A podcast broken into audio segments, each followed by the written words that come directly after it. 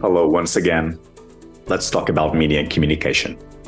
Today, we examine how polarization in Turkey affects trust in news on social media and also perceptions of misinformation. Together with Çiğdem Bozdağ from the University of Groningen in the Netherlands and Suncem Koçer from Koç University in Turkey, we explore user strategies for validating information and this concept of skeptical inertia in a polarized news environment. Let's unravel this complexity of polarization and its impact on news perception. Rodrigo Silva here. Let's talk about media and communication.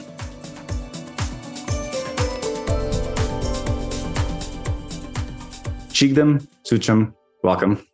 Çiğdem, to I'll start with you uh, and to to give also some context to our listeners as we record this. There is an election process happening in Turkey, which is always a time of communication overflow on social media and on the news. And I would start to ask you about the importance of this research. Uh, thank you, Rodrigo. Misinformation itself has become a key topic in communication and media studies, looking at the increasing possibilities of dissemination of uh, misinformation, also looking at the personalized news and media uh, information environments of the users. It has become very difficult to assess and validate information on the side of the users. And because of these difficulties, most of the studies so far also focused, or most of the studies up to the point that we did this research, were focusing more on the side of media literacy, looking at um, perception of misinformation and an assessment of misinformation as a matter of being able to apply the right skills. And we have seen with Suncem that uh, result, the studies focusing on Turkey show that there is a high concern on the side of the users about misinformation. And we wanted to understand the Turkish context and understand the users' perceptions and engagements with uh, misinformation. But we also believe that it is important to understand misinformation within particular contexts. And the co- context of, of, Turkey is a severely par- uh, polarized context.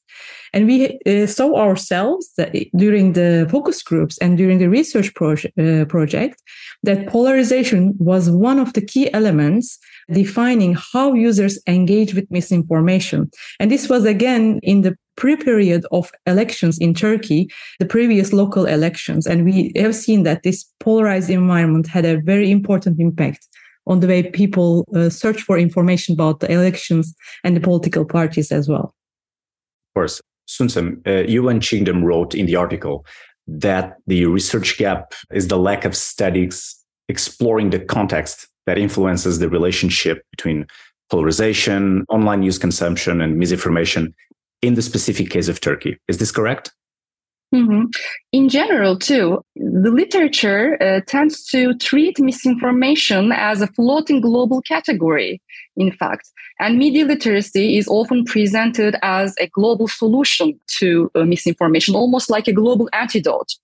Of course, these things are very important, but we need to situate these concepts into specific uh, social and political contexts, right?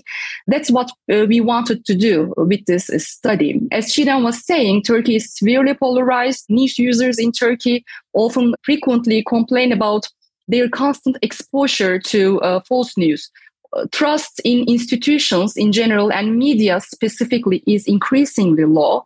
So, how these things affect how people access, use, and disseminate information and news? How political polarization influences the user's trust in news and their perception of misinformation.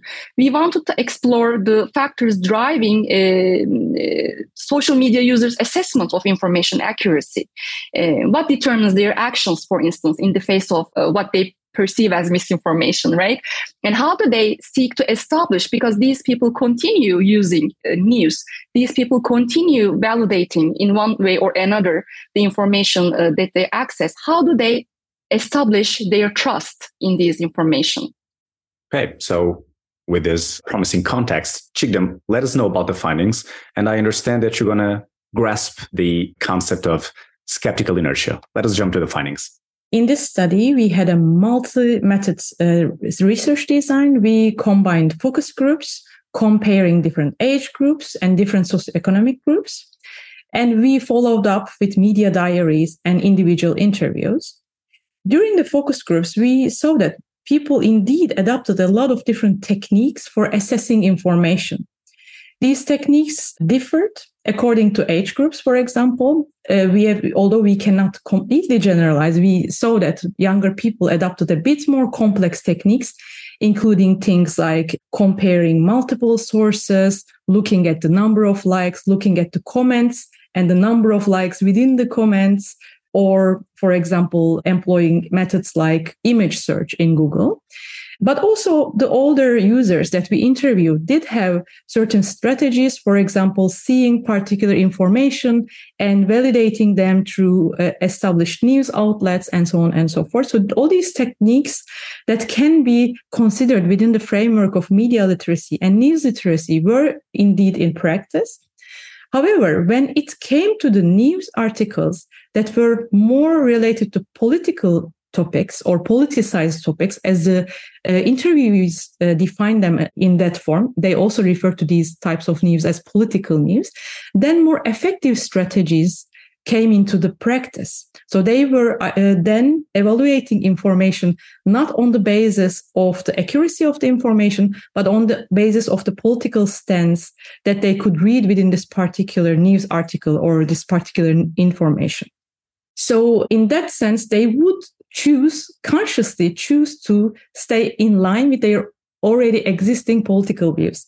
So this was one thing that struck both of us during the research project, how aware the users were about the politicized and polarized environment of information and news in Turkey.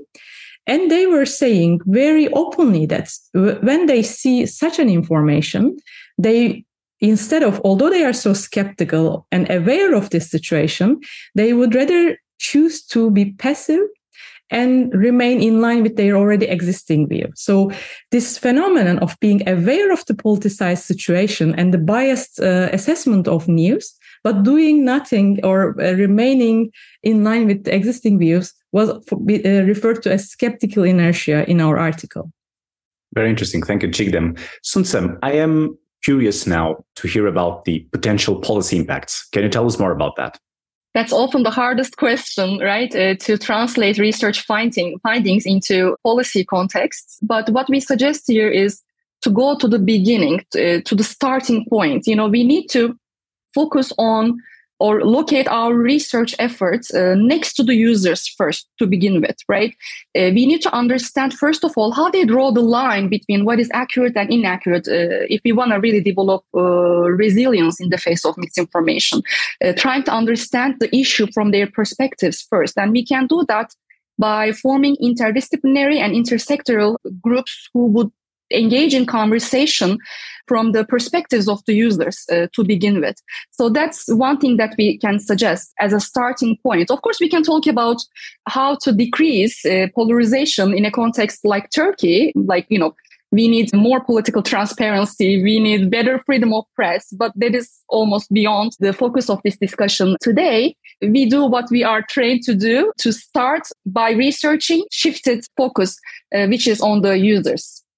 Uh, that's good. Uh, Çiğdem, you both, so you and Suncem mentioned in this conversation high polarization in Turkey, low media trust, different behavior from younger and older generations. So it seems to me that there are a lot, several venues for future research here. So what's ahead of us now, research wise?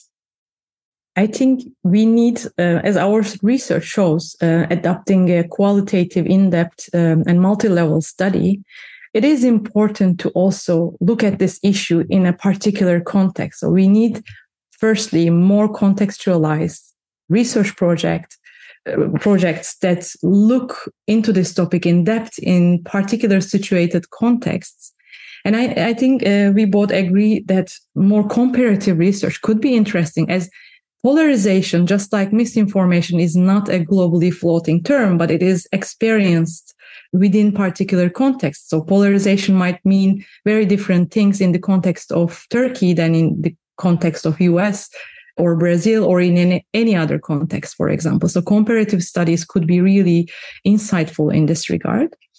And we also believe that looking at the influences of topics, for example, which topics are uh, more vulnerable to misinformation than others, or looking at the different time periods, for example, pre election periods might be very differently experienced by the users than other periods.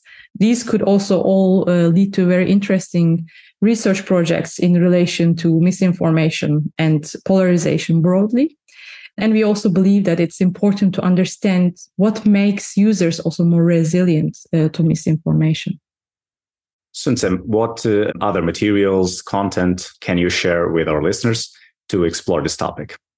Sure. There are always the annual studies focusing on different countries, uh, like the Reuters digital news reports and uh, other reports by respected institutes. But this literature is very exciting in and on itself, especially with the recent epistemological discussions around misinformation.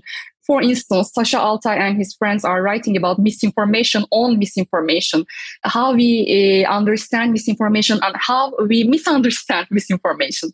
That's a very interesting article. Also, there is this shift uh, in the literature now towards rather qualitative studies, as exemplified by Garusi and Splendore's uh, recent article on advancing a qualitative turn in news media and trust research. Çiğdem and I write together and uh, separately on this issue. Çiğdem has wonderful uh, individual articles about uh, online networks in the context of polarization. I do run a lab in Turkey, in Lab, and we, we uh, continue our research uh, with my crew. Infodemilab.com can be visited um, for the context of Turkey anyway. And uh, overall, this scholarly literature is very exciting, and uh, podcasts show like shows like this one is reaching out to diverse publics as well. Well, thank you for the promotion of all the involved people in this in this talk. For those who are listening to us on the Let's Talk About Meeting Communication website, the recommended materials that Suncem just uh, gave us, you can find them below uh, the video. So all the recommended materials are available for you to to check. Çiğdem, let's bring this conversation to a grand finale. So, what's the punchline that perfectly captures the essence of our conversation today? Misinformation itself is not a neutral thing. It happens within particular contexts. And in the very polarized context of uh, Turkey, we saw that polarization, which, which itself can take many different shapes in different contexts, has a severe effect on the way people perceive information and engage with information. And for this reason, we would like to emphasize the importance of contextualized qualitative studies looking at this topic, understanding misinformation from the perspective of the users. Çiğdem and Suncem, thank you very much for being with us today. This podcast is powered by Cogitatio Press. You can listen to this episode on the Let's Talk About Media and Communication website, on Cogitatio Press YouTube channel, and whatever you get your podcast.